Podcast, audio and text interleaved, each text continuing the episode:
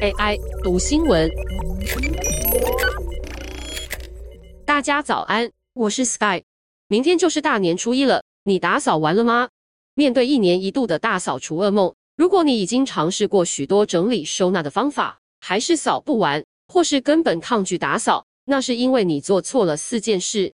大扫除的第一个错误是将整理和打扫一起做，其实整理和打扫是两件事。日本整理教主近藤麻里会说，以前他从不在过年前把家里整理干净，等到年都过了，家里还是一团乱。他发现大多数人和他一样，都是边整理边打扫，看到不要的东西就丢弃，接着擦拭桌面和地板。以这样的做法，一辈子都扫不完，年终大扫除当然也会半途而废。近藤认为，整理是调整自己的内心状态，打扫则是清除内心挂碍的行为。也就是说，当家里东西越来越多，变成一团乱时，其实是自己乱买，舍不得丢，又无法物归原位的后果。始作俑者就是自己。整理时，只需要判断东西是否要丢掉，以及决定东西的定位。只要做这两件事，就能做好整理。但灰尘和污垢则是每天不知不觉的累积，只要动手，专心致意的打扫，集中心力就能完成。所以，整理和打扫要分开做。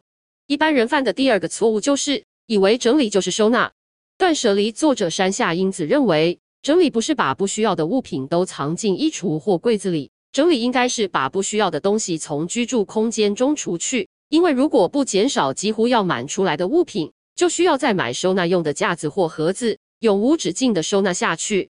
整理不是买新的收纳道具，学会更多收纳技巧，而是以衣柜和抽屉决定衣服和物品的数量。没办法装进这空间的，就不能留下。另外，很多人在整理时会选择从最困难的地方开始，以为头过身就过。懒惰主妇持家术的作者怀特建议从最容易的地方下手，收拾那些不会让自己哭哭啼啼、泪眼汪汪的东西。如果一开始就想处理那一大堆有情感牵挂的混乱，只会让人想放弃。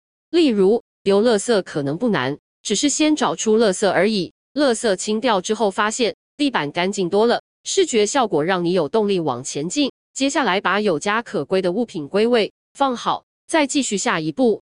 最后一个大扫除常见的错误是，一想到要执行断舍离，就马上冲到储物柜，打算先处理那堆用不到的东西。